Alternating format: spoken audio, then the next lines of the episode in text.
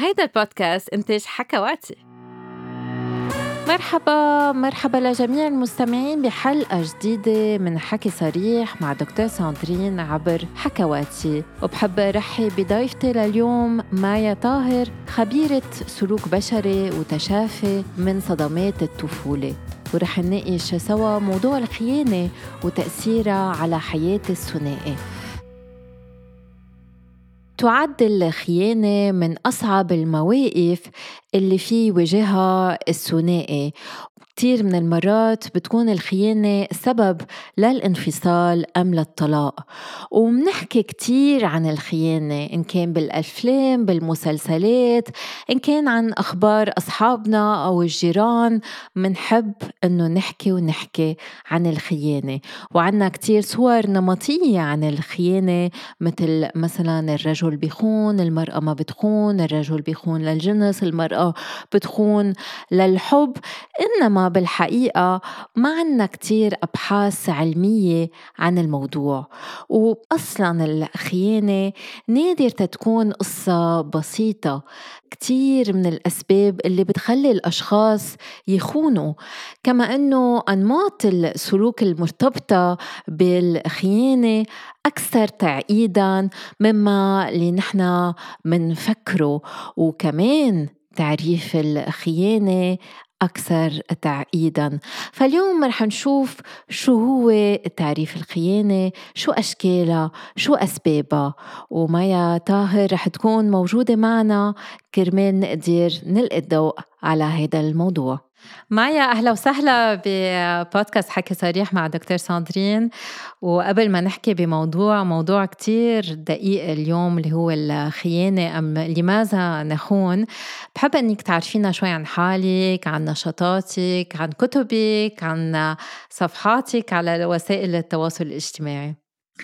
آه، أول شيء آه، أنا بدي أتشكرك إنك مستضيفيتني آه، أنت بتعرفي قديش نحن سعيدين وفخورين فيك وبمجهودك وبكل شيء بتعمليه وبتشاركيه عبر عبر وسائل التواصل الاجتماعي.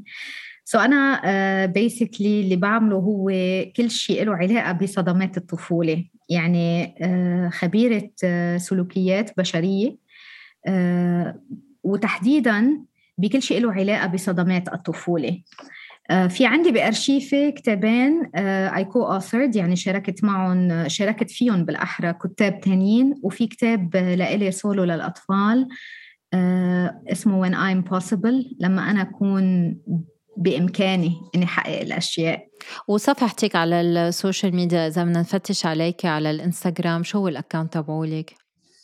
so ال account تبعولي هو آه، مايا طاهر على الإنستغرام وكمان في عندي بودكاست آه، سوا على فنجان قهوة مع مايا. آه، صفحاتي عبر وسائل التواصل الاجتماعي هي بتتوجه لشريحة محددة جدا من الناس يلي يمكن ما عندها صوت بعالمنا العربي يلي هن كتار. فكان الهدف والنية أول ما بلشت بهي الطريق إني أنا لاقي أجوبة لأسئلة أنا كان عندي إياهم شخصيا. آه، كان في أشياء كتيرة عم حاول إني أنا فتش على أجوبة عليها. ومثل ما بيقولوا هذا الطريق أخذني عليه مش أنا رحت له. فلقيت إنه بالمشاركات يلي بنشاركها سواء كان من خلال المعلومات العميقة جدا أوقات وأوقات يعني تبدو وكأنها هيك صادمة عند بعض الأشخاص آه، هي هدفها لنشر الوعي. لأنه أنا بآمن الإنسان لما بيعرف أكثر آه، بيتعاطف أكثر مع حاله اولا ومع الأشخاص من حوله ثانيا فهي هيك بلشت الرحلة تبعنا. ورح نجرب نطبق هالشي على موضوعنا اليوم اللي هو موضوع صعب لكلا الشريكين إذا صار في خيانة ضمن العلاقة. بس بركي منبلش بتعريف الخيانة. شو هي الخيانة؟ هل إلها تعريف واحد أم وجه, وجه واحد؟ الخيانة هي آه، إلها يمكن عدة معاني ورح نحكي فيهم هيدول يعني على قد ما بنقدر إنه نحكي يمكن بشكل مش كتير عميق ولكن نعطي معلومة تكون كافية للأشخاص اللي عم تسمعنا. آه، أنا بعتبر أنه الخيانة هي أي موضوع له علاقة بنوعية مشاعرنا بنوعية أفكارنا بخلينا نلجأ ربما أوقات لسلوكيات أو لا. ولكن هاي المشاعر أو هاي السلوكيات قد تكون وأحيانا كتير تكون جارحة للشريك يلي معهم بالعلاقة وبدون علمه. يعني أي عمل أو إحساس أو شعور أو فكرة نختبرهم بعيدا عن كيان العلاقة يلي بتجمعنا بشخص ثاني وبدون علمه أو موافقته. هذا الشيء كتير حلو اللي اللي هو إنه من دون علمه أم موافقته ولأنه في بعض السلوكيات إذا الشريك آه، بيتقبلهم ما بنعتبر إنه في في خيانة. ام الأفكار ام أم ممارسات. آه، مايا هل الخيانة بس بتكون جنسية؟ أم هل في خيانة عاطفية؟ هل في خيانة بالفعل؟ أم في خيانة بالنية؟ أم بالتفكير؟ هل في أشكال للخيانة؟ بتعرفي ساندرين أنا كتير بحب آه، فكرة بالنسبة لإلي كانت جدا صادمة أول ما هيك إذا بدك تعرفت عليها. أول خيانة بنختبرها هي خيانتنا لأنفسنا. يعني الإنسان اليوم يلي عنده خيانة إذا بيطلع على أعمق من القشور على أعمق من إنه هي علاقة مع شخص آخر سواء كانت جنسية أو مجرد كلام أو عاطفية مشاعرية إذا بنطلع على عمق الألم عند هيدا الشخص يلي لاجأ لهاي الوسائل أو لهاي التطبيعات إذا بدك لأنه it's pattern it's نمط. بنلاقي إنه هن عندهم ميول لخيانة نفسهم أولا وبالتالي هن خانوا نفسهم أولا. عن شو خانوا نفسهم؟ خانوا نفسهم عن احتياجاتهم عن تواصلهم مع ذاتهم الإنسان يلي ما بيعرف يفهم حاله ويفهم مشاعره ويفهم احتياجاته. ويقدر إنه فعلا يسمح لحاله إنه يعرف إنه أنا عندي هاي الشعور أنا عندي هيدا الألم عندي هيدا النقص أو الإحساس بالنقص. عندي شعور إني أنا مني كافي أو شريكي منه كافي. وعدم القدرة على التخاطب بهاي المواضيع على الإفصاح عن حقيقة نحن شو بحاجة له بهاي العلاقة وبشكل صريح وغير مؤذي مع شريكنا. هون نحن خدنا نفسنا. وهي الخيانة بتبلش من محلات كتير عميقة وكتير بعيدة بطفولتنا. لما بنتعلم بأنه احتياجاتنا ومشاعرنا هي ثانوية هي منا أساسية. هي في حدا بهيدا البيت بهاي العيلة أهم منا. احتياجه أهم منا شعوره أهم منا. آه، وجهة نظره فينا أهم من نحن شو على حقيقتنا. فبنكبر بنمط إنه معلش أنا ما أحكي شو بدي. ما لازم أحكي شو بدي. عيب احكي شو بدي أو ممنوع احكي شو بدي.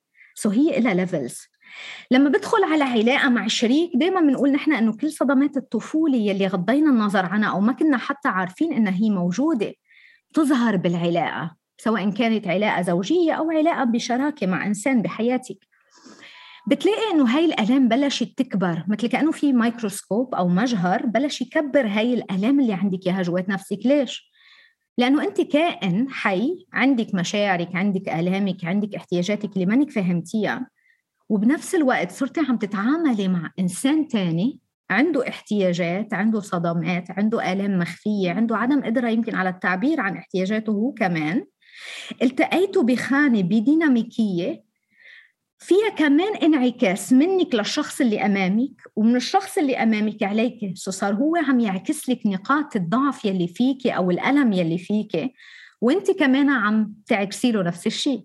ولغة الحب أصلا نحن تعلمنا إنه الحب هو لغة وحدة. يعني أنا أقول لك أنا بحبك ساندرين أنا بموت فيك هي يعني حب. جيب لك وردة جيب لك هدية هيك تعلمنا الحب. بس لغة الحب مختلفة من شخص للآخر وكل إنسان بيعبر عن حبه بطريقة مختلفة. فبصير في عنا كلاش صدام أو تصارع إذا بدك ما بين لغة حب أنا فهمتها وتربيت عليها نمط أنا شفته بالبيت يلي أنا عشت فيه يمكن علاقة حب قد تكون أوقات غلط ما بين أمي وبيي ما بين المحيط تبعي بضمن ديناميكية العيلة. فصار عندي فكرة عن شو هو الحب وكيف لازم ناله يا أما فكرة معاكسة للشيء اللي أنا شفته. يا أما فكرة مطابقة للشيء اللي أنا شفته. بغض النظر عن إذا هيدا الشيء اللي أنا شفته واختبرته هو أصلا سليم لإلي ولا لا. فبدخل بعلاقة مع إنسان حاملة معي كل الحمل البردن يلي أخذته من هاي الحياة السابقة بتجاربي بآلامي إذا ما already كنت أنا بعلاقات كمان حملت لي ألم و trauma من الماضي وبدخل على حياة نفس الشيء الشخص اللي قدامي حامل معه traumas وصدمات ومفهومه هو عن شو المرأة وكيف يعني أنا أحب المرأة وشو أتوقع منها بالعلاقة وكيف لازم تكون مبنية من تجارب بيئية وحياتية أنا اختبرتها. دخلنا بدون يمكن وعي على شو عم بصير جواتنا ومنصدم بالواقع اللي أمامنا. إذا أنا ما عندي معرفة كيف أنا أتعامل مع مشاعري واحتياجاتي أو حاسس إنه هذا الشيء مش من حقي ما بمتلك المقدرة على أني أنا وصل رسالتي بهالعلاقة وما بمتلك المقدرة على أني أنا أتفهم أو أحتوي فكرة أنه في شخصين بهالعلاقة. نحن مش شخص واحد. نحن مش نص القلب رسمت له وعلى الورقه وكتبت له وبده يكمل لي الرسم الثاني اطلاقا. إنسان عنده بيئة مختلفة طريقة تفكير مختلفة نوعية مشاعر. بأول العلاقة بيكون مثل ما بتعرفي أكيد بيكون آه، هرمونات الاستثارة عندنا عالية جدا بأول مراحل العلاقة. فبتكوني عم تشوفي كل شيء حلو وبتكوني عم بتركزي على ال... على هيدي المشاعر يلي موجودة عندك ويلي عم تخبي لك القصص الأهم يلي كان لازم مثلا تطلعي فيها وغير إنه ما في وعي أو ما حدا أصلا حكاكي وفهمك بهاي المواضيع وما عندك اطلاع. فبتدخلي على عالم تاني وبتنصدمي بواقع. الحل. بيكون الطريقة الأمثل للأشخاص خاصة يلي عندهم تخدير مشاعري يلي هن أصلا إذا عم نحكي بحالات تروما واللي هي أكترية العالم عندها إياها لأنه هلأ ريسنتلي مؤخرا بلشنا نشوف عبر صفحات التواصل الاجتماعي نفهم ونتعلم ونحكي بشفافية ونتعلم عن حالنا. من قبل من فترة يعني عشر سنين عم تحكي ما كان هيدا الحكي موجود. وبعده لهلأ في كتير تابو حول هالموضوع. so يلي بصير إنه أنا عندي احتياجات منا موجودة عندي مشاعر ما عم بعرف أعبر عنها عندي أشياء ببالي ما عم بعرف فسرها وأوقات أنا أصلا ما عم بفهمها. يعني عندي انعزال. trauma causes dissociation انعزال عن الذات. بتخليني انعزل عن مشاعري عن أنا شو بفكر ليش عم فكر ليش عم حس بهالطريقة أو شو السبب اللي وصلني لهون. فإذا أنا already detached معزول عن مشاعري لقيت إنه هيدا الإنسان إذا أنا عندي already مشاعر من الشعور بالنقص أو مني كافي أو شعور بالعار أو أو أو هذا الإنسان حرك لي هاي الألام اللي هي جدا عميقة قدامي سواء كان المرأة ولا الرجل. وأنا عندي نوع من التطبيع المشاعر اللي هو الإنعزال أو التخدير نمبينج بلجأ لشيء أو بصير بفتش عن شيء يشبه لي هيدا الاحتياج. ليه؟ لأني معود إنه أنا دايما باخد احتياجاتي من خارج نفسي. فتش عن التوثيق من خارج نفسي. فتش عن الحب من خارج نفسي. هيك تربينا. تربينا إنه إذا أنا بقول لك أنت حلوة أنت شاطرة أنت ذكية يعني أنت حلوة وشاطرة وذكية. إذا قلت لك عكسهم يعني أنت عكسهم. وإذا ما قلت لك شيء يعني بدك تحاولي لحتى تثبتي لي إنك شيء.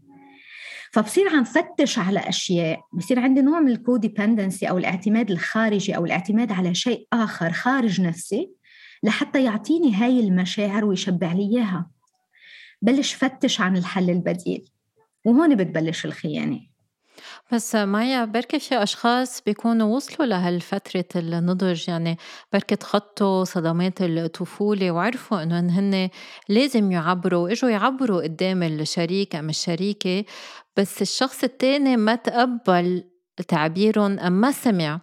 ما فهم ما وصار في نوع من العلاقة هيك شوي مختلفة إنه أنا شفقت على هذا الإنسان؟ جربت أحكي معه قلت له إنه أنا مش مرتاحة مرتاحة بهالعلاقة عم بيصير فيه الأمور لازم نشتغل عليها وحسيت في حيط قدامي بس ما إنه ما بدي أجرح الشخص التاني ورحت صوب حلول تانية. في يعني في كمان كذا آه كذا طرق للخيانة. بعض الأوقات الواحد بيكون صار عنده حلول ذاتية يعني اشتغل على نفسه بس لقى حاله قدام طريق مسدود. هل هالشي موجود كمان أم لا؟ بيكون في وعي مثل ما أنت قلتي من طرف واحد والطرف الثاني اندينايل بحالة إنكار. ما بده أصلا يصدق بأنه في شيء غلط بعيد عن هالموضوع وعنده قناعة إنه هي هيك الحياة وأرضي بالأمر الواقع. وخلص خلينا نكمل. آه، أوقات في موانع تبقى بتبقى حقيقية وموجودة كمان بالعلاقات بنشوفها. يعني أنا رح أحاول أشمل عدة مواضيع بهيدا الموضوع. أوقات المادة هي عائق. يعني أوقات بتشوفي المرأة مثلا بتكون منا متعلمة ما عندها فرص إن هي تشتغل أو تتعلم أو تطلع مدخول مادي. فبتقول أنا مضطرة أكمل بهالعلاقة وأتحمل هيدا الإنسان. أوقات بيكون معنف أوقات بيكون سيء بحقها أوقات بيكون منه موجود مغيب يعني هو بالاسم موجود. بس بتقول ما عندي حل بديل. وين بروح؟ شو بعمل بحياتي؟ أه وأوقات بتلاقي إنه فعلا هي عندها وعي وعندها إدراك بس بتلاقي إنه مثل ما حكيتي الشخص الثاني مش بباله حاولت تفهمه حاولت تخبره أو حاول يفهمها حاول يخبرها. ما في اقتناع شخصي واليوم ما فيك تفرضي على إنسان يفهم ما بتفرضي على إنسان يستوعب تغيير الشخص اللي معه أو مراحل تطور يلي هذا الإنسان معه. فهون بيكون في عندهم آه، خيارين أنا بقول. يا إما آه، المصارحة التامة بإنه إذا هذا الموضوع ما اشتغلنا عليه لأنه واصلين على مفترق طرق ولأنه في بيناتنا آه، علاقة وفي بيناتنا عشرة ولأني أنا عم حاول حافظ على هاي العلاقة اللي موجودة بيناتنا وشايف البعد بيني وبينك وعم بشعر بمشاعر من قلة الاهتمام مشاعر قلة التعاطف عم حس بفراغ عم حس حالي وحيدة بهالعلاقة أنت منك معي شو شو؟ كثير مهم وصل شو عم بشعر بهالعلاقة للشخص اللي قدامي. شارك عن مشاعري واحتياجاتي لأنه هن مختلفين. يعني مشاعري هي شو عم بشعر شو عم بحس شو الأشياء اللي عم بحسها بهالعلاقة؟ وشو أنا بحاجة له؟ شو أنا بحاجة منك إنك تحط إيدك بإيدي أو بحاجة منك تحطي إيدك بإيدي لحتى نشوف لأنه في عنا مشكلة. لأنه في عنا مشكلة والمشكلة ما بتنحل من طرف واحد لأنه هن شريكان شركاء سو بدك تحط إيدك معي أو تحطي إيدك معي لحتى نشتغل سوا على الحل. لما بيكون في هيك نوع من الحوار الصريح يا إما رح يوصل الشخص إنه فعلا ياخذ قرار وفعلا يتم التعاون لأنه هن فريق هن تيم يتم التعاون يلجأوا لمختص يلجأوا لمثل مثل حضرتك بمجالك آه، العلاج الجنسي لأنه أوقات بتكون المشاكل كمان جنسية بالعلاقات الزوجية. فيشوفوا وين المشكلة ويسعوا تجاهها بدل ما يدعوا بأنه ما في مشكلة. سو أوقات بتلاقي إنه في أشخاص هي عارفة حالها منها سعيدة بهالعلاقة وهو عارف حاله منه سعيد بهالعلاقة والاثنين ناطرين حدا يبلش. يعني اللي أنا بشوفه من استشاراتي الخاصة هي بتبقى ناطرة هو يبلش وهو بيبقى ناطر هي تاخذ خطوة. سو بده يكون في مصارحة بالموضوع والحكي على على مفتوح مثل ما بيقولوا. وطلب المساعدة من الشخص الآخر لعشان تنجح العلاقة ويحطوا كمان الاحتمال الثاني إنه إذا هيدا الشيء ما صار نحن ممكن نوصل لطريق مسكر. إذا هيدا الشيء ما صار نحن كمان ممكن نخسر هاي العلاقة اللي عنا إياها. إذا هيدا الشيء ما صار يمكن أنا بطل قادرة أكمل بهاي العلاقة. اشرح بالضبط شو هن الأشياء اللي ممكن تنوجد. وبينما إذا سعينا ولجأنا لأشخاص مثلا تساعدنا ممكن نحل هالموضوع ونعيش حياة أفضل. فيها مشاعر أكثر فيها سعادة فيها استمتاع فيها مشاركة. وهذا حقنا اثنيناتنا لأنه كل إنسان حقه إنه هو يختبر هاي المشاعر بعلاقته. مزبوط آه، مايا وهيك عم بتوضحي شوي إنه بالنهاية شو ما تكون أسباب الخيانة نحن مش هون تنحكم على شخص. بس تنفهم شو كانوا الصعوبات أم المشاكل بهالعلاقة اللي أدت لهيدا التصرف. بس هل في أنواع من الأشخاص اللي بيخونوا؟ يعني هل في شخصية ما أنت حكيت عن الصدمات الواحد في يعيشهم بطفولته أم بخبراته السابقة بعلاقاته السابقة. بس هل في شخصيات بتخون أكتر من غيرها؟ أما هذا هذه فكرة عنا إياها. اللي أنا لاحظته وبرجع بقول اللي أنا لاحظته آه، لأنه في كتير دراسات في كتير ريسيرشز في كتير حكي في كتير أبحاث في كتير قصص بالحياة. لقيت إنه اللي عنده ميول آه، أكثر إنه يخون هو الشخص اللي ما بيعرف يعبر عن احتياجاته وحاسس حاله إنه هو ضحية. يعني حاسس إنه هو مش مبسوط غير سعيد بهالعلاقة يلي هو فيها. احتياجاته ما عم بيتم تلبيتها.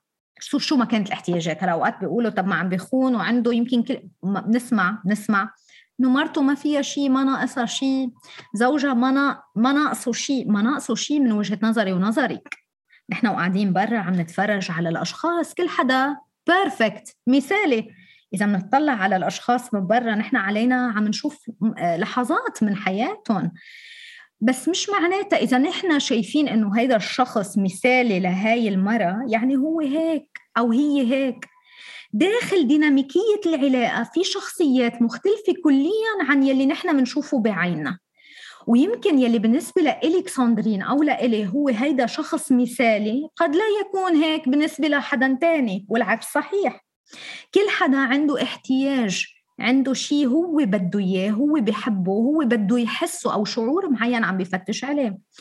فاللي أنا بلاقيه إنه بيكون حاسس حاله إنه هو مش مبسوط غير سعيد احتياجاته منا موجودة بهالعلاقة واحد. واثنين منه قادر يا يعبر عنها أو ياخذ قرار تجاهها. فبيفوت بحالة من الشعور بالعجز إني أنا هيدا الشيء ما عندي فيه خيارات.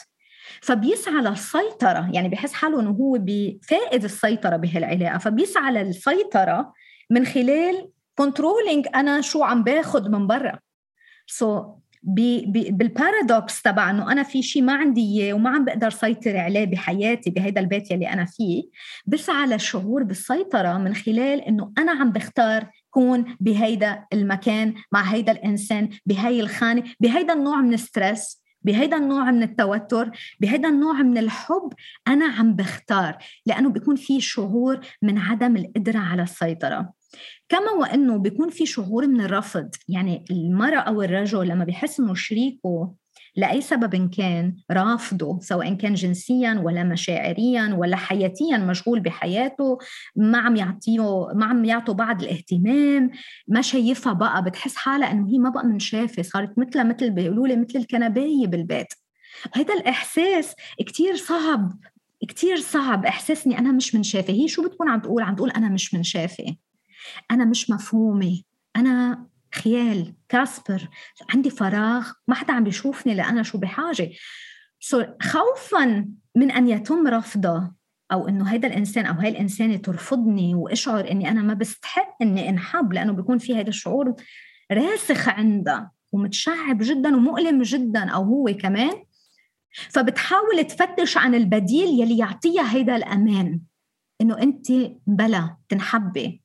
أنت مبلا ينعجبوا فيك أنت مبلا آه، مرغوبة أو أنت مرغوب أنت عليك آه، آه، عليك عالم عرفتي معجبين فيه سو so, هاي العوامل مع إحساس إني أنا ضحية. كيف يعني أنا ضحية؟ بس لحتى اوضح الفكرة لأنه هاي الكلمة شوي ثقيله إني أنا في شيء مش عاجبني وماني قادر أو ما بمتلك القدرة على تغييره. so بشعر بالعجز ففتش عن حلول باللي بقدر عليه ب maladaptive way بطرق منا جدا صحية أو سليمة إني أنا اشبع هاي الاحتياجات اللي عندي إياها لأشعر إني أنا ماني ضحية at least عندي قرار. بس مايا شو الفرق بين اللي بيكون خائن متكرر يعني بي بي مثل بجمع المغامرات إن كان مرأة أم رجل بس بيكون عنده شريك شريكين ثلاثة أربعة بنفس الوقت. والخائن اللي بيكون فايت بعلاقة آه، طويلة المدى آه، بطريقة مزدوجة مع علاقته الثانية يعني في في في طرق مختلفة كمان للخيانة. لأنه الحاجة مختلفة. so لما بنشوف التنوع بيكون هذا الإنسان عنده خوف من إنه ينشاف على حقيقته. عنده شعور بال vulnerability يعني إذا أنا انشفت على حقيقتي أو هاي العلاقة هاي المرأة أو هيدا الرجل طولت معهم شوي أكثر رح يشوفوني على حقيقة ضعفي وبالتالي أنا عندي خوف من إني أنا انشاف على إني إنسان ضعيف. فبنقل لضلني بخانة النشوة تبع الرغبة وتبع أنا مرغوب وتبع الإشباع العاطفي يلي أنا عندي هالفراغ هيدي الجاب هاي اللي هو يلي موجودة جواتهم يلي كرمالها بتزيد. يعني مع كل تجربة بخضوها بتلاقي هيدا الفراغ اللي موجود جوا عم بيزيد أكتر. ليه؟ لأنه مبلش من محل كتير بعيد إني أنا مني كافي. أنا ماني آه ماني محبوب أنا ما عندي آه حدا يحبني لنفسي لمثل ما أنا يتقبلني بكل آه تفاصيلي بكل عيوبي بكل قصصي. فبتلاقي هيدا الشخص بيبحث عن هيدا الإشباع. بس بشكل هوسي بشكل متكرر جدا. بنفس الوقت على قد ما هن بيكونوا كاريزماتيك من برا وشخصيتهم من برا بتبين إنه هن يعني بيسموهم يطلق عليهم الكثير من الأحكام الشخصيه النرجسية أو أو أو. هن فعليا آه العكس من جوا. من كتر ما عندهم شعور بعدم الاستحقاق وشعور بإنه هن ما انحبوا بشكل سليم ومتكامل لكامل أجزائهم بصير هيدا الشيء مثل آه، وحش عم بيطاردهم جواتهم. والخوف من إنه ينشافوا على حقيقتهم بخليهم ينطوا من علاقة لعلاقه بينما العلاقة الثانية اللي حكيتيها اللي هي طويلة الأمد بتبقى وبتبقى مع شخص واحد ثابت بيبقى هيدا الإنسان عارف الحاجة اللي عنده إياها بالنقص شو هي مش قادر ياخد قرار بنلاقي دائما بيكون سبب اجتماعي. يعني العيلة اسم العيلة الأولاد آه، الحياة التقاليد البيئة اللي هن موجودين فيها. بتكون منعته أو أكبر من قدرته على أنه ياخد فيها قرار باعتقاده هو. وبالتالي عنده حاجة بده يلاقيها بإنسان تاني ولقاها. فبتبقى هاي العلاقة هي طويلة الأمد موجوده بتعطيه ال security بتعطيه ال secure attachment أو التعلق السليم يلي بخليه يقدر يكون بحالة مستقرة مشاعريا حتى يقدر يعيش ويختبر المشاعر الغير ثابتة بالاتاتشمنت الثاني اللي عنده إياها بحياته ويكمل حياته ان باراليل هيدا يلي بنشوفه. وفي غير أسباب اجتماعية كمان من منلاحظها وهن هيك صور نمطية. في أشخاص بتقلك أنا ما بخون بس أكيد بس سافر عندي مغامرات كأنه الواحد بس يسافر صار آه له حق. إنه هيدي الشغلة برات البلد يعني منا منا خيانة. وشوفها خاصة عند الرجال كأنه هن لهم حق وها حتى ما بتن ما بتنعد خيانة. هل هو كمان بيكون عندهم احتياجات العلاقة بالطفولة أم هو صار نوع من الموضة بين الرجال إذا ما عملوا هيك بيخسروا شوي من رجوليتهم. شوفي أنا حأحكيها بشكل جدا صريح. وبعرف إنه أوقات الصراحة شوي هيك بتفاجئ العالم. هذا الموضوع صاندرين تنكون عادلين موجود عند النساء والرجال بحسب المجتمعات. مزبوط. أوكي؟ بالمجتمعات اللي فيها انغلاق انغلاق البيئة اللي فيها انغلاق اللي بتعتبر اللي تعتبر اللي تعتبر إنه أنت أنت عليك أو أنت عليكي بسلوك معين لازم تكوني بهاي الصورة بهاي الشخصية بهاي الإطار. دورك كبي دورك كزوج دورك الاجتماعي أو دورك كأم دورك بهيدا البيئة بهاي البيت لازم تكوني بهاي الصورة المثالية. فبصير في عندهم افتقار لل variety لحس التغيير والتنويع بحياتهم؟ ليه؟ لأنه حياتهم كانت كتير عبارة عن أنظمة وقواعد من طفولتهم. هالشي مسموح هالشي مش مسموح هذا الشيء عيب هذا الشيء okay هذا تصنيفات كثيره فبصير عندهم حب من ال... أو نوع من الحشرية والربط الحشرية بالمتعة. إنه أنا لما بعيد عن العين باعتقادهم لما أنا بعيد عن العين نفس ال... نفس النمط يلي يلي الطفل بيعمله. so لما أنا بكون حد أمي مثلا ما فيني آكل شوكولا okay بس لما بتبعد عني أو أو بتطلع من الأوضة أو بكون مع أصحابي لحقها okay بناكل شوكولا أو بنحضر porn movies أو فهمتي؟ فهيدي البيئة بتكون فيها كتير ريستريكشنز فيها ق... فيها كثير ممنوعات. البيت ما شرط بيئة عم نحكي كبلد عم نحكي أوقات كبيت في كتير ممنوعات. فبيحس حاله أو هي بتحس حالها هن تحت المراقبة. بهذا المكان بهذا البلد بحياتي العادية الاعتيادية أنا تحت المراقبة. لما أنا بسافر ما حدا عم يشوفني صوفيا يكون على طبيعتي. فمعلش بعطي حالي الحق يعني أنا بصير عم بعطي حالي الحق إنه ما أنت هونيك قاعد عاقل ما أنت هونيك ما عم تعمل شيء ما أنت هونيك محبوسة ما أنت هونيك. عرفتي؟ so بصير بعطي حالي هاي التبريرات لأسمح لحالي إني أنا أعمل هالشيء بدون ما أحس بعذاب ضمير. وطبعا ال ال ال هي يعني مثل ما أنت قلتي هي بتصير habit يعني إذا المجموعة ال group الأصحاب اللي أنتم متواجدين من ضمنهم عندهم هاي الشغلة عادة وطبيعية آه، بصير بحس حاله غلط ما بده يحس حاله إنه هو ostracized أو إنه غير عن القطيع. وهيدي بترجع لرغبتنا بالشعور بالانتماء. so نحن ك human beings كبني آدمين بنفتش دائما على إنه أنا معك ب group ك بدي أصير اشبهك عرفتي؟ بدي اعمل لك mirroring بدي أحكي لغتك بدي أحكي تفكيرك عشان تتقبليني لحس حالي محبوب واحس حالي مرتاح. عرفتي؟ part of part من ال tribe أو المجموعة. فبتصير لما بيكونوا group ات وبيسافروا بصير ما بده يبين أو هي تبين إنه هي غير عن القاعدة عرفتي كيف؟ لحتى ما تحس إنه نبذوها أو إنه عيبوا عليها ورح تعيش مع مشاعر العار. وكمان رح ترجع على هيدا ال system تبع إنه أنت منك جيدة كفاية أنت منك آه، خارج أنت منك محبوبة أنت ما بتستحقي. so هي وحدة هي خانة وحدة. مايا بال بالثنائي بين الشريكين. هل مزبوط اللي بيقولوه؟ كمان هو صور نمطية إنه مش معقول الواحد ما يعرف إنه عم بيكون في خيانة ولو بيكون الكل شايفين إلا الشريك أم الشريكة. هل الواحد بيكون أعمى آه، لأنه مشغول بشي تاني أم لأنه ما بده يشوف؟ ممكن الاثنين. so ممكن إنه آه، يكون فعلا مشغول فعلا آه، ملهي okay؟ عنده عنده انشغالاتها أو عنده عنده انشغالاته بولادها بحياتها بشغلها ب... فهي غير منتبهة إنه في شيء عم بصير. بس اللي اللي بنرجحه واللي بنشوفه إنه دائما بيكون في إحساس. so في إحساس خاصة المرأة. يعني المرأة بتحس إنه هيدا الإنسان مغير علي هيدا الإنسان في عنده شيء عم بصير في شيء غير عن العادة لأنه ال intuition أو الحاسة السادسة عندها جدا عالية. فبتحس هلأ أوقات في بعض الأحيان بنلاقي إنه بيكون الشريك أوقات حتى رجل يعني أنا عندي رجال باستشارات الخاصة. آه، بيقول لي إنه بيكون عنده شعور من من التسليم بهالعلاقة. خلص يعني هو بيقول لك أنا عشان اولادي تعمل هي اللي بدها إياه ما بيأثر. عشان اولادي إنه خلص تعيش حياتها. وهيك ما نحن بس إنه سوا كرمال الأولاد. وأوقات العكس.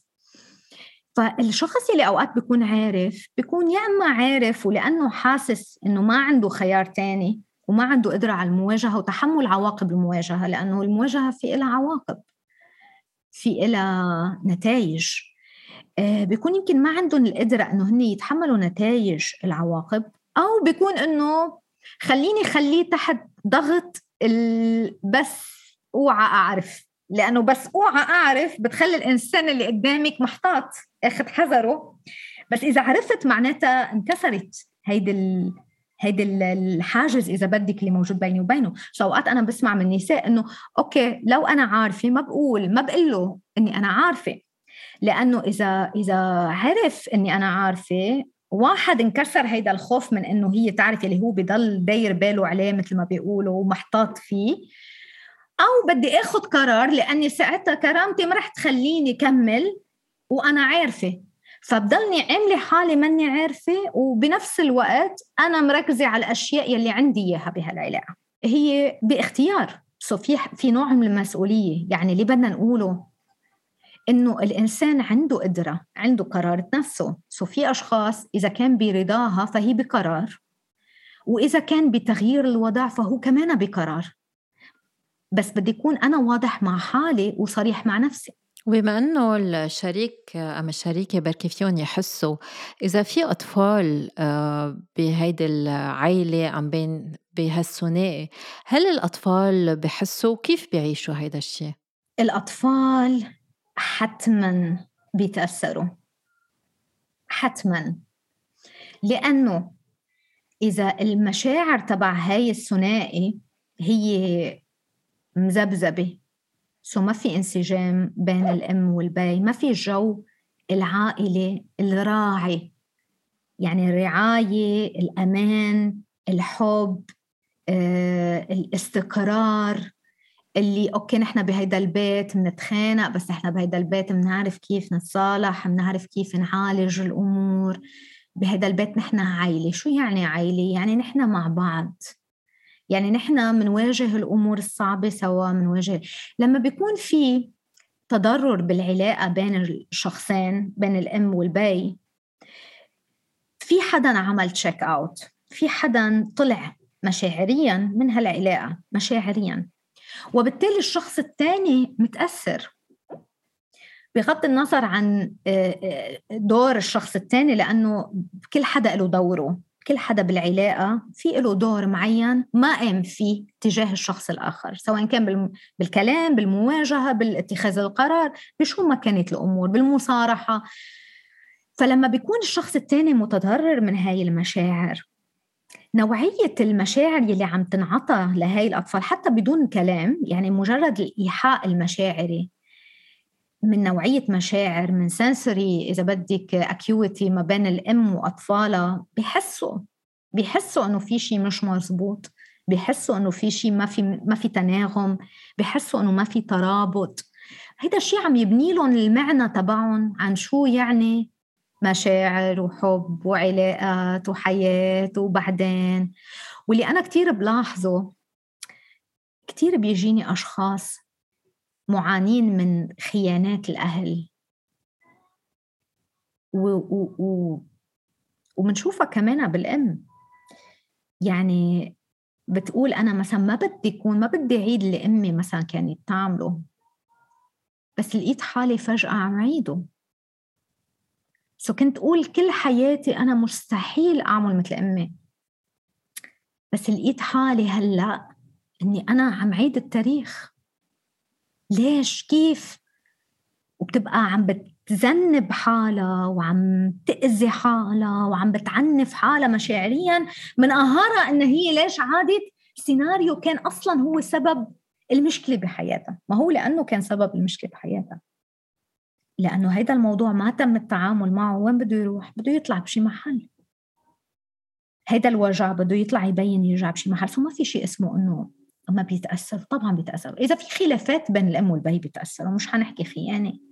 خلافات عدم معرفة التعامل مع مشاعرهم هن بحد ذاتهم برمجة مشاعرهم فهم مشاعرهم attunement شو عم بصير جواتي وشو عم بصير مع مشاعر طفلي بده يتأثر الولد. فش يعني هذا شيء طبيعي بده يصير بهيك ديناميكية.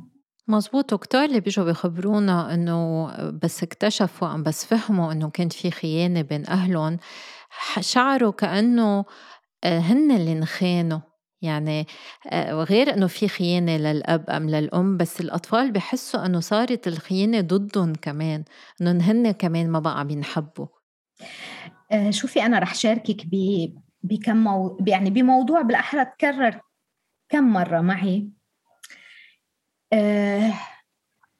في في أولاد كثير على كبر بعدين لما بصيروا هن مزوجين وعندهم أولاد بيقولوا يا ريت أهلي تتطلقوا. كنا شايفين بيمثلوا قدامنا إنه هن حياتهم رائعة ونحن عارفين إنه أمي كثير منيحة وبي كثير منيح بس هاي العلاقة كانت ما لازم تكون. وهن كانوا مفكرين إنه هن كملوا كرمالنا بس نحن تمنينا لو هن ما كملوا كرمالنا. ليه؟ لأنه كمان بيصير في نوع من التذنيب. ما الولد بيصير بحس بعذاب الضمير إنه أنت عشتي مع بي وتحملتي وتحملتي آلام كثيره عرفتي كيف؟ عشاننا ما هيدا كمان بحملك ذنب مشاعر من الذنب إنه أنا أمي تحملت عشان كانت تاكل قتله وتحملت عشاننا كانت تشتغل من الصبح لبالليل وتحملت عشاننا عرفتي كيف؟ مثلا بينا تركنا وفل وسافر واختفى أربع خمس سنين ورجع بس تحملت عشاننا بصير عنده نوع من المسؤولية المتفاقم عليهم هن على كبر. بصير بحس حاله مسؤول مش بس عن مشاعرها عن مشاعر الدنيا كلها حواليه وكل حدا مشاعره أهم من مشاعر نفسه. سو so, بنشوف هالموضوع بنشوف موضوع اللي هو طب أنا شفت فيديو بتقلي شفت فيديو مثلا لأمي مع شخص طلع بإيدي على التليفون. شو هالصدمة؟ شو هال شو هال شو هالألم اللي الواحد بده يحمله؟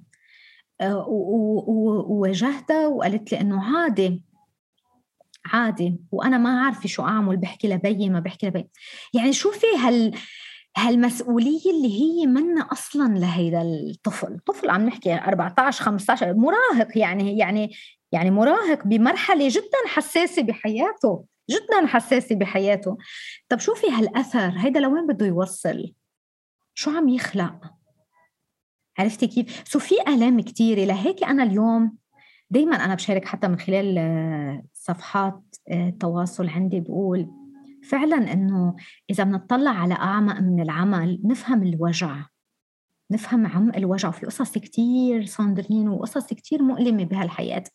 مش عم نبرر أبدا بس عم نقول إنه كمان بلا ما نعيب أو نطلق أحكام لأنه بالنهاية هدول بني آدمين عندهم مشاعر مشاعر هن بس بحسوها يمكن لا أنا أحسها ولا أنت تحسيها إذا بتخبريني شيء أنا ما عشته رح يمكن أفهمك بس ما رح أشعر باللي أنت حسيتيه.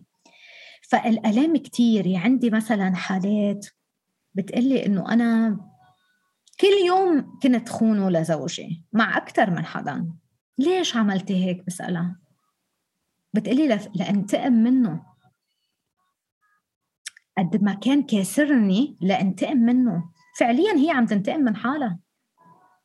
فعليا أنت بتطلعي فيها من برا بتقولي أوف شوفي هيدي خيانة وشو عاملة وشو هي عم تنتقم من حالها. مش عم تعرف كيف تتعامل مع هالمشاعر من الألم.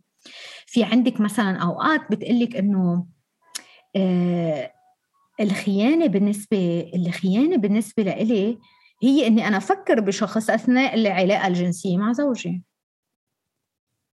وإلا ما بقدر أعطيه علاقة جنسية. ليه؟ لأنه عندها إحساس ما قادرة تقول له لا. ليه؟ لأنه هو جوزي لازم لازم يكون في علاقة. فهمتي كيف؟ يعني ما فيني أنا أقول له لا. ليه ما فيك تقولي له لا؟ من وين اجى هيدا الإحساس إنه ما فيك تقولي لا؟ لأنه هي ما تعلمت تقول لا. بالعكس هي تم تشجيعها على إنه أنت لازم تكوني مرة منيحة تأمني احتياجات. بغض النظر عن شو عم بتحسي شو عم بيدور بمشاعرك شو علاقتك مع هيدا الإنسان. ففي عنا قصص كتير. مايا هل الخيانة هي علامة عدم حب أم ما إلها علاقة؟ أوقات ما إلها علاقة. أوقات ما أوقات بنشوف أشخاص بتحب هيدا الشخص بس بتقلك مثلا مرة إجاني موضوع إنه أنا من حبي لهيدا الإنسان أنا خنته تطلعت مبلغ مادي تشتريت له هدية على عيد ميلاده. هون ما لها علاقة إنها هي ما بتحب هون لها علاقة بهي محبتها لحالها استحقاقها لحالها. شو تعلمت عن حالها؟ برجع بقول لك شو شو تعلمت عن احتياجها قد هي مهمة؟ قد هي كيانها مهم؟ شو مشاعرها؟ شو هي بدها؟ ففي لغط بالمواضيع يعني في عدم وضوح إذا بدك. وبس تتم هيدا الخيانة إذا اكتشفت. هل بالضرورة بتقضي على العلاقة من الواحد فيه آه، يطلع ويشفى من الخيانة ويبقوا الشريكين وتصير علاقتهم أصلب حتى من بعد الخيانة. أنا بدي أقول لك من اللي أنا بشوفه أه الاحتمالين واردين على حسب الأشخاص. سو في أوقات بنشوف علاقات فيها خيانة خيانة المرأة كمان. يعني بتعرفي أنت بمجتمعنا ممكن يغفر للرجل بيقول عادي ما هو رجال ما بيأثر عرفتي كيف؟ آه والمرأة بيشوفها بيجلدها المجتمع عنا يعني شيء أمر غير مقبول. شفت سماح و... وإعادة عمل على الأشياء اللي ما كانت ماشية وشفت العلاقة صارت أفضل من قبل بآلاف المرات وصار فيها ثبات وفهم ووضوح لأمور كتير قبل الخيانة كانت مثلا هي مش قادرة تحكي فيهم. لما مثل ما بيقولوا انكشف المستور وخلص يعني وقع الفاس بالراس عرفتي كيف؟ فتجرأت انها هي تحكي لأول مرة تعبر عن هي شو كان عم بيصير معها قصص ما كانت تتجرأ تحكيهم. لما حكيت به هي شو حست أو شو كنت عم بتحس بهالعلاقة ما أنت ما كنت كذا وأنت ما كنت كذا وأنت ما كنت صار في لحظة صحوة. من الطرفين لا أنا بحبك بس أنا ما كنت قادرة أوصل لك. هدول الأمور لقيتهم مع شخص ثاني وعطاني بلحظة ضعف هاي المشاعر. وهيك صارت وصار ومشي ومشيت العلاقه أوقات آه، بكون الشخص ما قادر ينسى أو يتناسى أو يسامح. يعني بيصير في موضوع بينحكى إنه أوكي بدنا نشتغل على العلاقة بدنا نشتغل ولكن الشخص من الطرفين بيقرر إنه لا أنا ما عم بقدر أنسى. أنا هذا الموضوع صار بالنسبة لي آه، فوق طاقتي. صرت أي شيء عم شكك صرت أي شيء عم بحوله بسيناريو براسي. أي شغلة عم ترجمها على أنه أكيد هلأ عم بيخونني وحقها ما عم نقول غلط. حقها. سو كل إنسان عنده حجم آه، استيعاب. وكل إنسان مختلف عن الثاني بس يلي بنقوله إنه آه، للي بده يعطي فرصة ويشتغل على الموضوع. آه، يعطي مثل ما بيقولوا الفرصة الأخيرة لنفسه هو لنفسه هو وللشريك اللي معه. يلجأ لمختصين يتفهم إنه ما بعد هيك موضوع في في شوي تحديات بالديناميكية العلاقة. يتفهم إنه هذا الموضوع كبير مشاعريا على الشخص يلي قدامه منه سهل. آه رح يكون في آه غضب رح يكون في آه تعصيب رح يكون في قهر يعبر عن أسفه بصدق مش بس بالكلام يعني بال بال بالكلام والأفعال.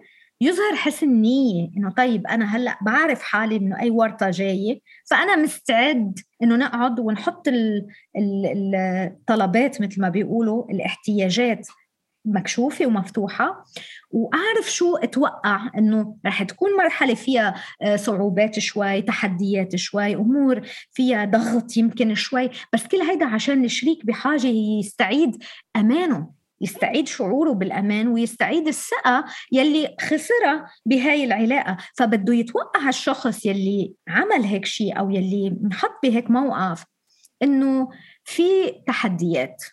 ويكون مستعد لها ويلجأوا إذا بيقدروا لمختصين سواء كان هو لحال وهي لحال أو مع بعض لحتى يعيدوا الحسابات ويطلعوا على شو أساس هيدا الوضع يلي صار وكيف ممكن يتداركوا. إذا من بعد هاي المحاولة لقيوا أنه ما مش الحال أكيد كل إنسان عنده آه، حق الاختيار.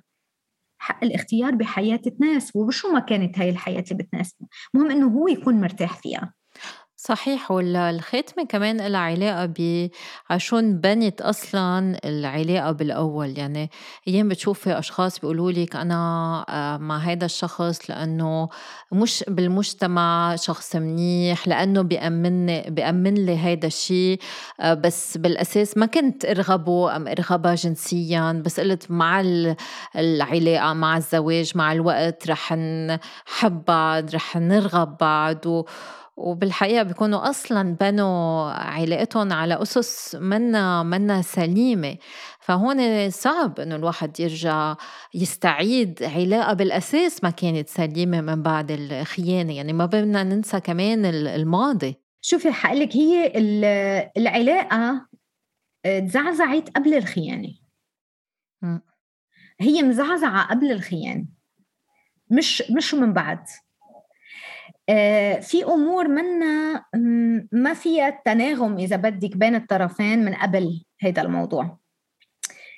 والعلاقة ساندرين ما رح أقول بدها شغل لأنه أنا مش مع فكرة إنه العلاقة بدها شغل لأنه مش فايتة أنت ما مفترض يعني العلاقة تكون شيء بدك تشتغلي فيه وتتعبي. بالعكس هي علاقة تناغم.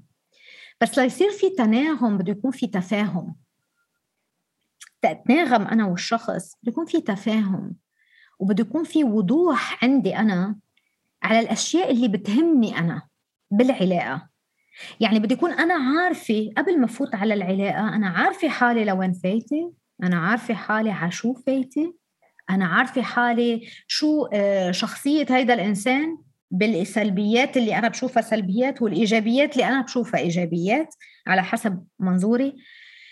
تقبل هاي الأمور مش إنه okay بكرة بيتغير بعد الزواج مش بكرة بيتغير بعد ما يصير عندنا أولاد مش بكرة بيتغير بعد ما يجي الصبي مش كل هدول السيناريوهات. okay؟ so بدي يكون أنا عندي إدراك عندي وعي بأنا شو بدي أنا شو بحاجة له نفس الشيء الشخص الثاني. يعني أنا شو بدي أنا شو بحاجة له بهالعلاقه وعلى شو عم فوت؟ هذا الإنسان هيك مثل ما هو. مثل ما هو باللي عم شوفه بده يكون عندي على الأقل 80% قبول. مش طموح إني أنا غير لما بدخل بالعلاقة آه، الأشياء اللي موجودة يا أما رح تكون مثل ما هي أما أوقات رح تعلى شوي الدوز. لأنه هيدا مثل ما بيقولوا الغطا اللي كان شوي محطوط قبل الزواج عرفتي كيف؟ وتجميل الأمور أوقات وإنه في شخصية عم عم عم مشيها أوقات لنال قبول الشخص الثاني بدي اكون صريح مع حالي وبدي أشوف الشريك مش يكون مناسب لحالي اليوم. مش لا أنا شو اليوم لا أنا مين رح صير. لأنه ممكن أنا بعدين رح صير شيء مختلف كليا. هل هيدا الشريك عنده فلكسبيليتي ليوني يتقبلني بشعر بلا شعر بمرض بصحة بجمالي لما أصير عمري 60 و70 بإيد بلا إيد هل هيدا الإنسان رح يتطبع معي وأتطبع معه؟ رح نركب الموجة سوا؟ رح روح يمين رح يروح معي؟ رح روح شمال رح يروح ولا شو أنا عم بتطلع؟ أنا إذا عم بتطلع على أمور سنوية كشور طب ما رح تقطع. رح تصير مع الوقت ما بقى شايفتيها. يعني هاي الأشياء يلي كنت كرمالها فايتي على العلاقة ومفكرة حالك إنه كرمالها دخلتي على العلاقة رح تلاقي حالك انصدمتي بعدين. بليه بالأمور الثانية اللي بينت. لأنه أنت كنت مركزة بس على هدول الأشياء اللي هي سطحية تعتبر بالنسبة لك بس إذا أنا فاهمة حالي فاهمة احتياجاتي متقبلة حالي متقبلة حالي بتقبل الشخص اللي قدامي. ساعتها بيكون في ميول أكبر إنه نتعاون مع بعض بهالعلاقة نتصارح بالعلاقة نحكي بآلامنا نحكي بصدماتنا نحكي بمشاكلنا نحكي برفيقي ورفيقتك نحكي بعم فكر تجارة عم بتفكر بزنس نكبر سوا. وهي العلاقة هي إنه نكبر سوا ب مش بس نكبر سوا وهدول الأفلام اللي بنشوفهم وقاعدين حد بعض وماسكين إيدين بعض وعم نقرأ كتب لا نكبر سوا يعني الحياة فيها تحديات. إذا أنا ما بعرف الشخص اللي قدامي وعندي تقبل ما يمكن هيدا الإنسان بكرة يصير معه شيء فجأة تتبدل كل أموره كل أموره ما حدا معرض يضل مثل ما هو. سو باخذ إنسان على اللي بدي صيره مش على اللي أنا فيه اليوم. يمشي معي بانا ومودي وأنا ومش مودي وأنا ومرتاحة وكون على على حقيقتي. ونفس الشيء يتقبل هذا الإنسان على حقيقته. إذا بدخل وبعطي أفضل ما عندي بهالعلاقة على أساس اللي أنا عرفته والشخص يعطيني أفضل ما عنده بقدراته وحجمه رح تلاقي إنه في أمور كتير رح يطلعوا عنها. رح كتيم كاثنين عم يشتغلوا مع بعض. سو هاي باعتقادي هي المشكلة إنه لما ما بتكون هاي الأشياء موجودة لما بتجوز تركيب آه فلان مواصفاته مواصفاته آه والله مهندس مرتب كذا معاشه هالقد. شو هو وظيفة؟ عرفتي يعني أو إنه هي بنت عائله مرتبة وتخرجت من هاي الجامعة بده يكون في وعي أكبر من هذا الموضوع. هون أهمية التربية مايا بالنهاية ما الأشخاص عم بيتربوا على هذا التفكير وبعد أبعد ما بيتربوا على ثقة بنفسهم بالعكس بصير في هالفكرة إنه للمرأة أنت لازم ترضي زوجك أم رح يخونك أنت لازم تعملي له هيك أم رح يطلع برا وللرجل أنت لازم يكون آه، عندك عضو ذكر كبير أما ما يكون عندك قصف مبكر وإلا زوجتك رح تخونك. كأنه هو يعني نوع من المباراة الزواج وما فيها الثقة بالنفس وهال هالقدرة على الحكي والحكي عن نقاط الضعف إذا حسيت عنا نقاط ضعف؟ بركي هودي مش نقاط ضعف أصلا. مثل ما أنت قلتي ما أنت أنا وأي حدا بحاجة نحن نحب حالنا قبل ما نحب حدا تاني. م? نعرف كيف نحب حالنا قبل ما نحب حدا تاني. أعرف أعرف كيف أتقبل حالي قبل ما أتقبل حدا تاني. إذا ما تربينا على هالطريق إذا ما تربينا على هالطريق. وثلاث ارباعنا ما تربى على هالطريق. إذا ما تعلمنا إنه شو يعني أنت يكون شو يعني ما أوقات هون بتقول منيح لي قبل نحن بنسمع منيح لي قبل فيك. إما بتقول لها منيح لي قبل فيك منيح لي جوزك. عرفتي كيف؟ منيح لي سترك. أنت ما بتنقني ببيت. إما. عرفتي؟ منيح لي جوزك وأنت ما بتعرفي تقلي بيضة. طب إذا هي عم تسمع هيدا الحكي وكتار منا سمعناه بمجتمعاتنا عنا إياه عادي هذا الموضوع طيب هيدا شو بده يعطيكي شو بده يعطيكي قد قد ما اشتغلتي بعدين؟ تنعطي كمان credit للعالم عشان ما يفكروا إنه كمان ال healing ولا إنه التشافي ولا إنه اللجوء للمختصين يعني هي حبة سحرية رح تاني يوم رح يصيروا متحولين. لا في عنا base قاعدة شوي فيها خلل. بس من هون بدنا نبلش. انتبه على حالي إنه أنا هاي الأفكار من وين جبتها؟ من وين شفتها لازم أرضي وإلا إذا ما عجبه بيطلع بوحدة تانية؟ أو شو شو بتعطيني معنى عن حالي؟ شو بتعطيني معنى عن اختياراتي؟ قد إيه أنا عن جد عندي اختيارات بالحياة؟ وعلى فكرة الطرفين يعني كان مع أوقات كمان الشباب هيك. يعني أنا بتجيني مثلا كيسز إنه بيكون عنده آه بانيك اتاك حاسس حاله مو عنده عيب دفو إنه منيح مرتي قبلنتني ما كمان عنا الاثنين. عرفتي كيف؟ إنه منيح مرتي قبلنتني وبكون حياتهم ما في عندهم حياة ولا في عندهم انسجام ولا في عندهم شيء بس بقول لك منيح متقبلتني بعمل لها اللي بدها إياه عشان أرضيها لعوضها. أو إذا عنده مثلا ضعف جنسي بيقول لي ما أنا عندي ضعف جنسي فمنيح اللي هي مكملة معي. ما عندنا كمان كثير بال self-worth بالاستحقاق. من جذور كثير عميقة. so اليوم قبل ما أطلع بالشخص اللي أمامي بدي أطلع بحالي. بدي أطلع بأنا آه، اعتقاداتي. من وين إجيت؟ على أي أساس تربيت؟ شو اللي تربيت عليه؟ وقديش صحيح هالحكي؟ هالحكي مزبوط ولا هو كلام اخذته وردته بدون ما حتى أسمح لحالي أفكر فيه؟ طب أنا كإنسان ككيان شو بمتلك خيارات؟ ليش بستحق أنحب؟ كيف بقدر حب حالي؟ كيف يعني بقدر إني أنا آه، بلش أطلع على كل هيدول الأنماط وبلش شوف شيء مختلف عنهم؟ افهم إنه صح طفولتي كانت هيك بس أنا بطلت اليوم عايش بهالطفولة. ممكن مش عم نقول نحن إنه الناس هلأ تنتفض يعني على الوضع اللي هي فيه بس على الأقل إنه أعطي حالي حق المسؤولية إني ما اعيش دور الضحية. أعطي حالي مساحة صغيرة إنه أقول إنه أوكي هاي الحياة هيك أنا شايفة شو فيها أخطاء شايفة شو فيها قصص منا مريحتني شايفة شو في بديل من مثلا ساعد حالي آه، إلجأ لمختصين إلجأ لناس أوثق فيها تابع محتوى هادف يساعدني يدعمني يعطيني معلومات يسقفني. البيئة اللي عم بقعد معها قد إيه لها تأثير على تعزيز هاي الأفكار اللي أنا عندي إياها من طفولتي؟ ولا لا؟ آه، شو عم بشتغل على حالي؟ قد عم قوي حالي؟ قد عم فيد نفسي بالمعلومات؟ ما هيدي كمان لها تأثير. إني بس على الأقل أشعر بالمسؤولية تجاه نفسي قبل ما أفكر بالإنسان اللي قدامي. لأنه لما ببلش فكر بحالي وفكر بحقيقة تجربتي رح أموري كثير تبلش تتغير لأنه رح تلاقي إنه بالنهاية انعكاسات. هي وياه عم يعكسوا على بعض المرايا تبعهم. مظبوط والحب الذاتي والواحد يفهم شو مسؤوليته و... ويقدر يواجه الحقيقة من النصايح اللي بنعطيها كرمال الواحد يواجه الخيانة أم حتى بركي يتوقع من الخيانة. ورح نسمع بعض النصايح قبل ما ننتقل لأسئلة المستمعين.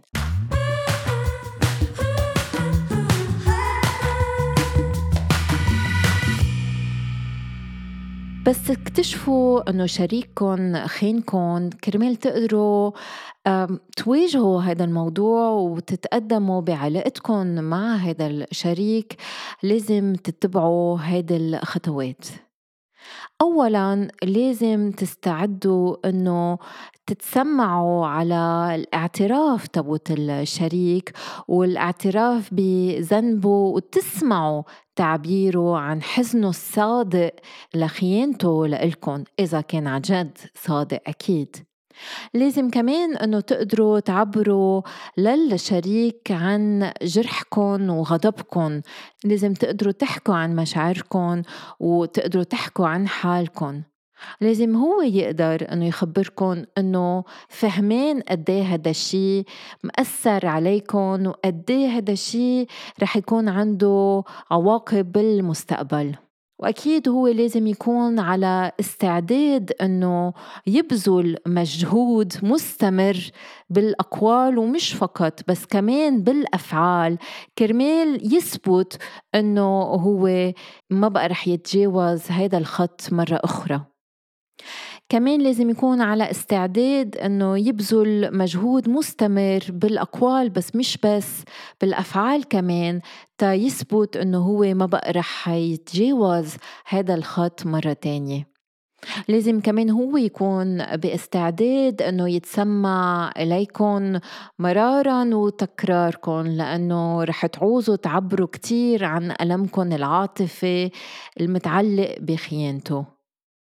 في حال في أسباب دفعت الشريك أم الشريكة إلى الخيانة مثل عدم الأمان العاطفي لازم تقدروا تفهموا الشريك اللي بوجهكم وتستعدوا للمسامحة.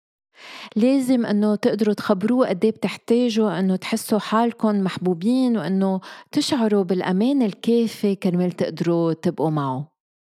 وهو لازم أم هي يوافق على أنه هو مستعد مستعدة لبذل كل ما في بوسعه لاستعادة العافية العاطفية لعلاقتكم.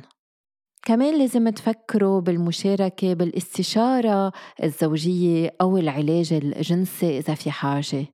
وهن بدهم يقدروا هو أم هي يفتحوا قلبهم لإلكن وتسمحوا للشريك إنه يشارك مخاوفه وهشاشته العاطفية. كمان هو لازم يستمع إليكم حتى أنتوا تقدروا تشعروا بالثقة بأنه عن جد عم بيسمعكم بشكل كامل. وسواء قبل ينضم لإلكن أم ما انضم لإلكن بالعلاج النفسي أم الزوجي أم الجنسي أحسن تطلبوا مساعدة إذا في مشاكل ما تم حلها.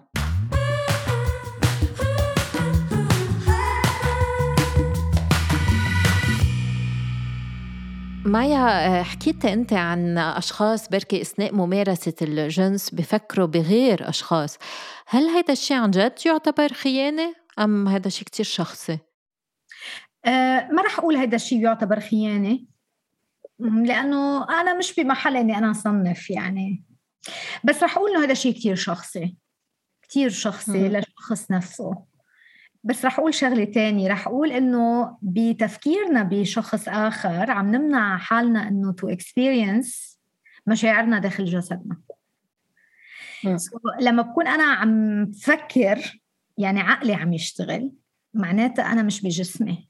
فإذا إذا بحط يمكن تركيزي أكثر بجسمي بمشاعري بجسمي بشو عم بشعر بهاي اللحظة اتواصل مع جسمي بهاي اللحظة مشاعريا عم بحكي ما عم بحكي صور وتخيلات عم بحكي مشاعريا بإحساسي كأنثى بهاي اللحظة. رح لاقي حالي إني يمكن ما رح أضطر إني أنا أفكر بأي شيء to أو يستثير عندي. so, المرأة هي آه، حساسة جدا وجسدها هو مثل مثل instrument للفن. تعزف مشاعر هي عبارة عن كتلة مشاعر. so لأتواصل مع هيدا الجسد بدل ما حلق بعيد عنه أعرف إنه أنا عم بعمل هالشي عشاني أنا.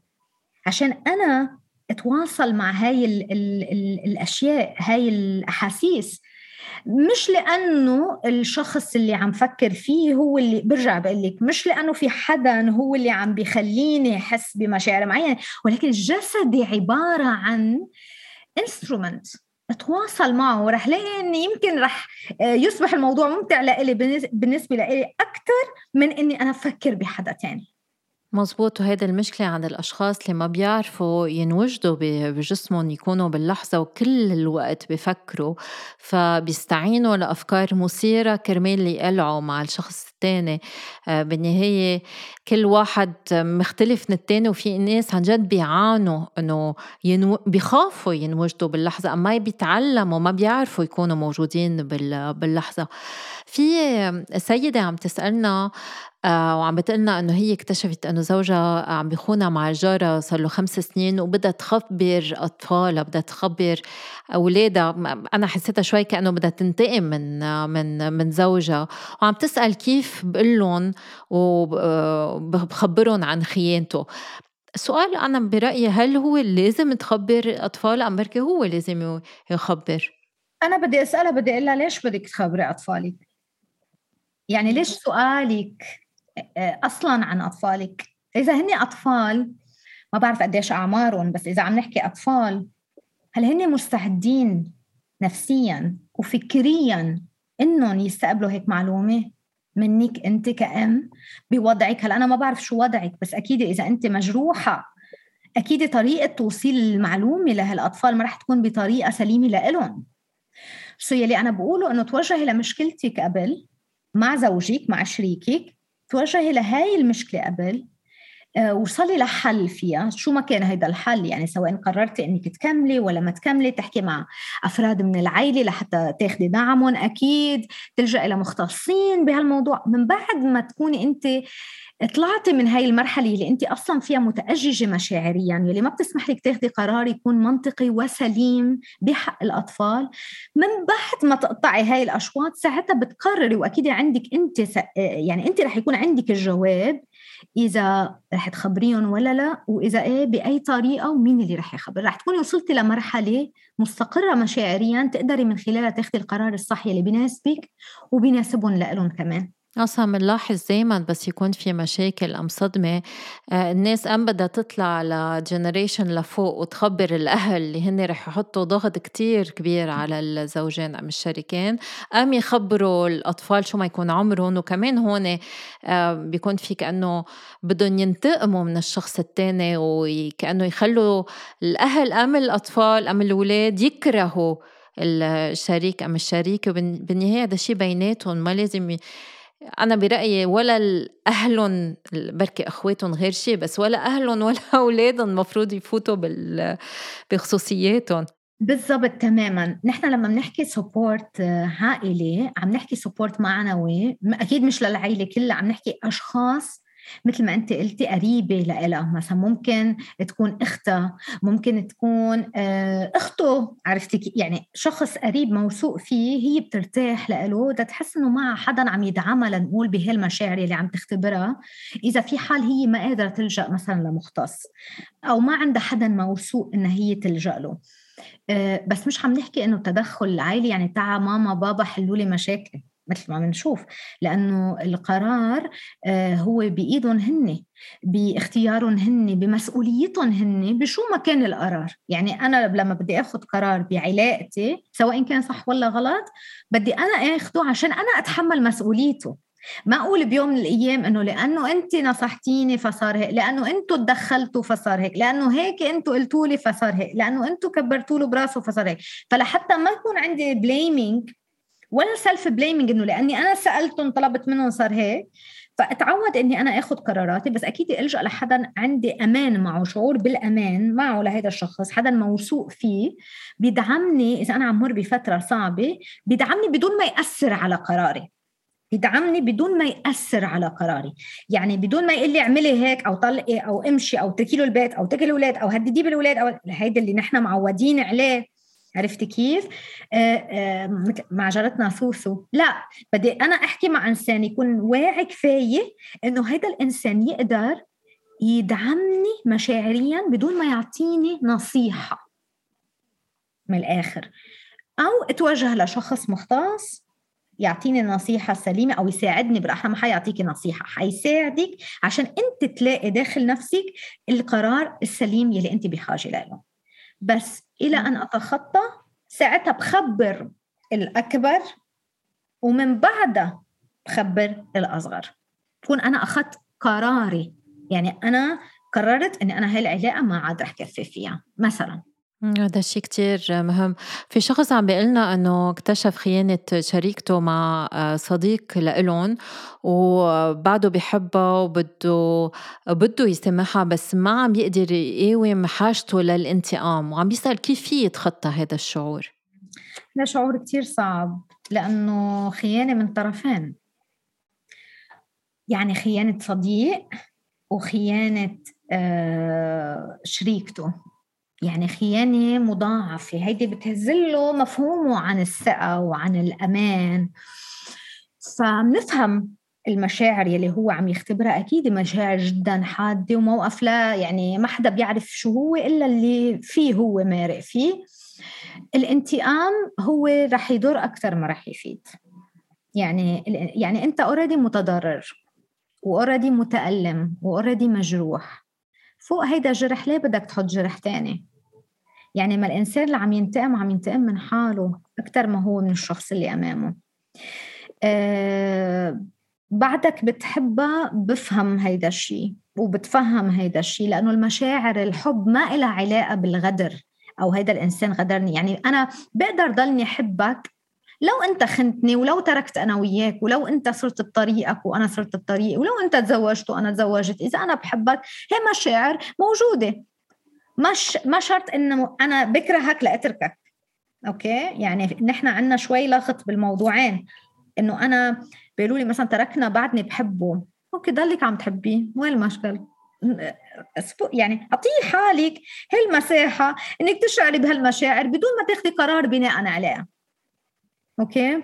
so الفكرة إنه إذا أنت بدك تنتقم عم بتزيد عم بتحط مثل ما بيقولوا ملح على الجرح أنت بتستحق أفضل من هيك.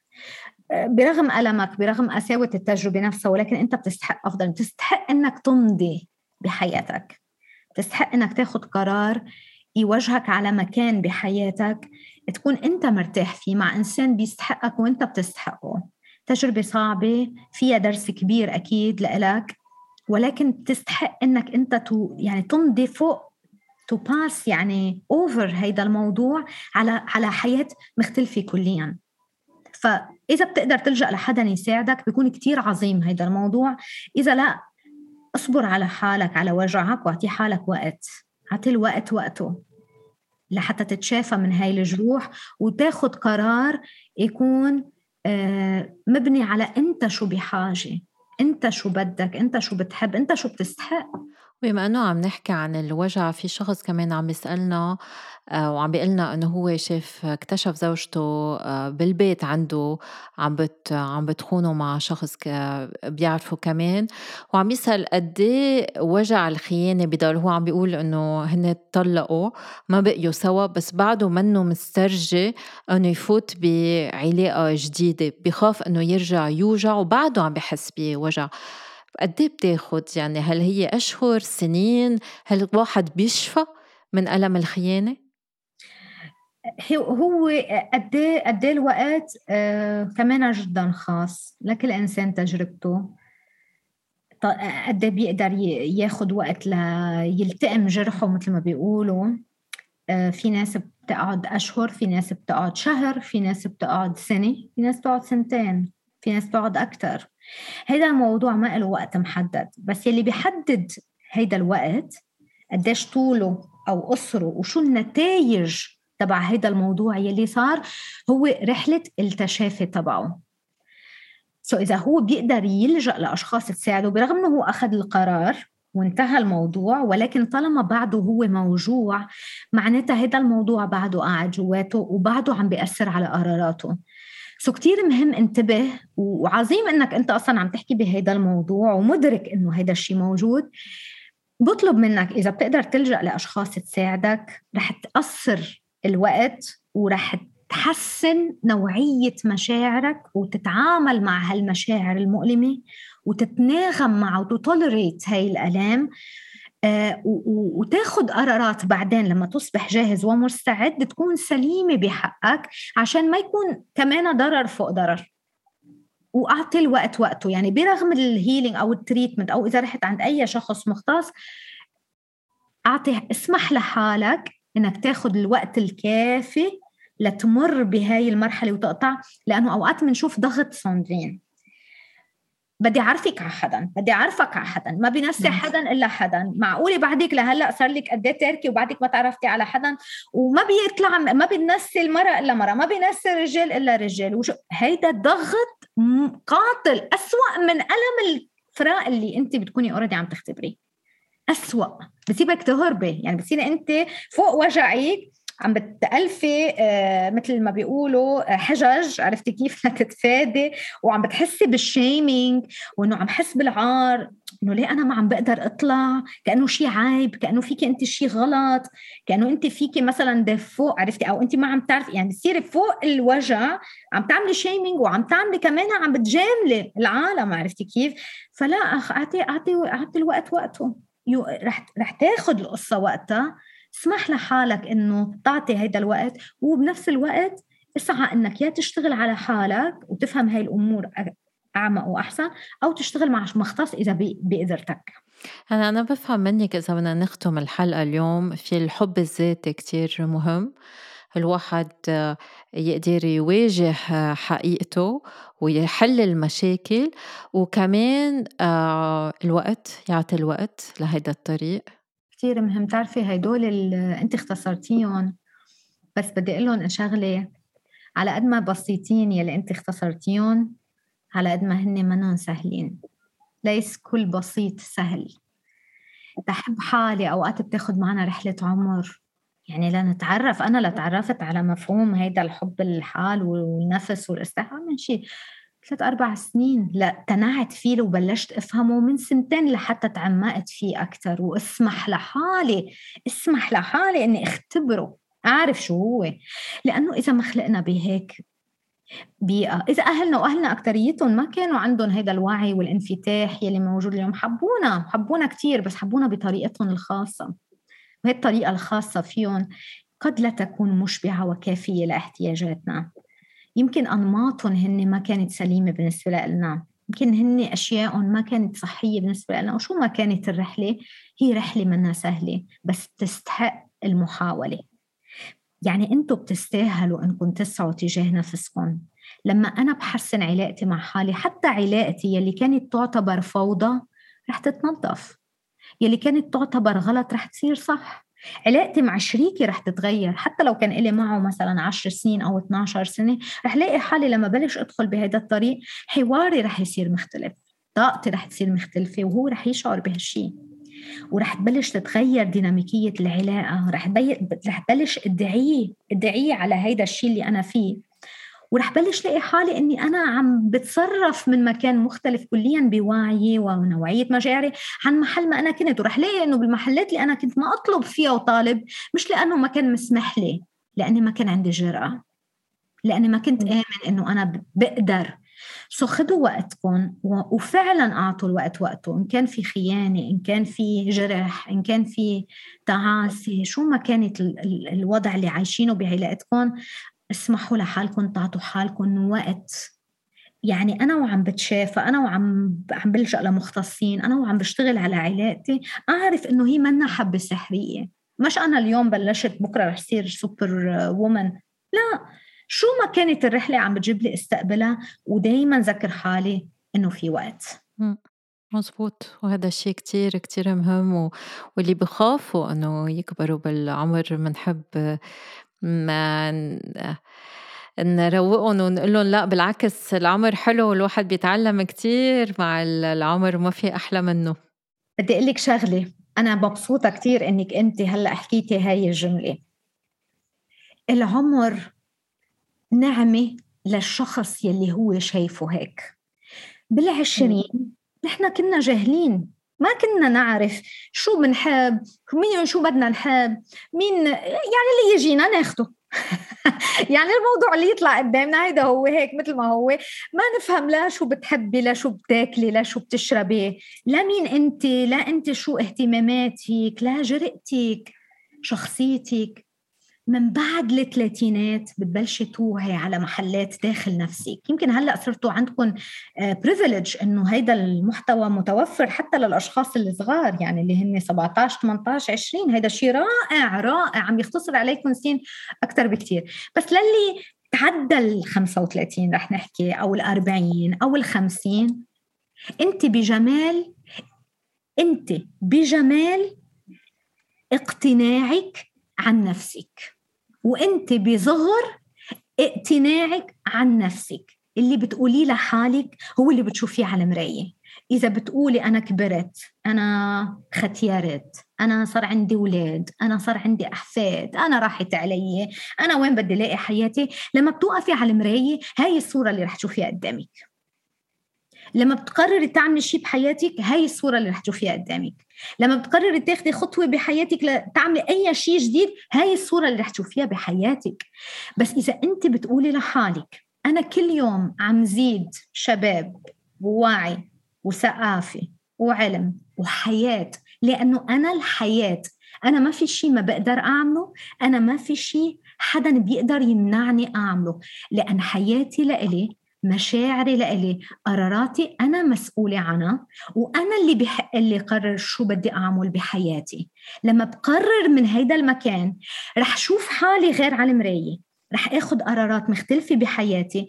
رح بلش أسمح لحالي كون بشو ما كانت حياتي بدون ما أنطر إذن ولا أنطر موافقة ولا أثبت وجودي قدام أي شخص ما عشان أشعر بإني أنا بستحق إني أنا أكون موجودة. سو أنا هاي رسالتي لكل مرة عم تحكي. يا ما سمعنا قصص بالستين وأخذت الدكتوراه بال80 وأخذت الشهادة. كنت كون أنا ب Tony Robbins events تكون عمرها 80 حتى ال headset وعم بترجم بالإسباني عم تتعلم تطوير ذات. أول مرة أنا أقول لحالي جاي نحن من بيئة عمرك 50 60 أنت خلص انتهيتي. يعني أنت 50 60 أوه كبرتي وخلص ورحت علي. عنستي صار عمرك 40 ما جوزتي. لما كنت شوف هالمناصر كنت اصطم قول إنه عمرها 80 عم تعلم تطوير ذات شو هو اللي بدها تطوره بحياتها ب 80 فيك تطوري كل يوم بحياتك. كل يوم أنت عايشة فيه بحياتك وعم تتنفسي بحق لك إنك تطوري من حياتك وتعيشي الحياة اللي بتفرحك وبتسعدك سو هاي رسالتي لكم من خلال بودكاست ساندرين أنا بشكرك على الاستضافه وهيك بتنتهي حلقتنا لليوم. شكرا لكل مستمعينا. شكرا إلك مايا. ومثل العادة بعتوا أسئلتكم بخانة التعليقات. وما تنسوا تشتركوا بالبودكاست. يلا باي باي.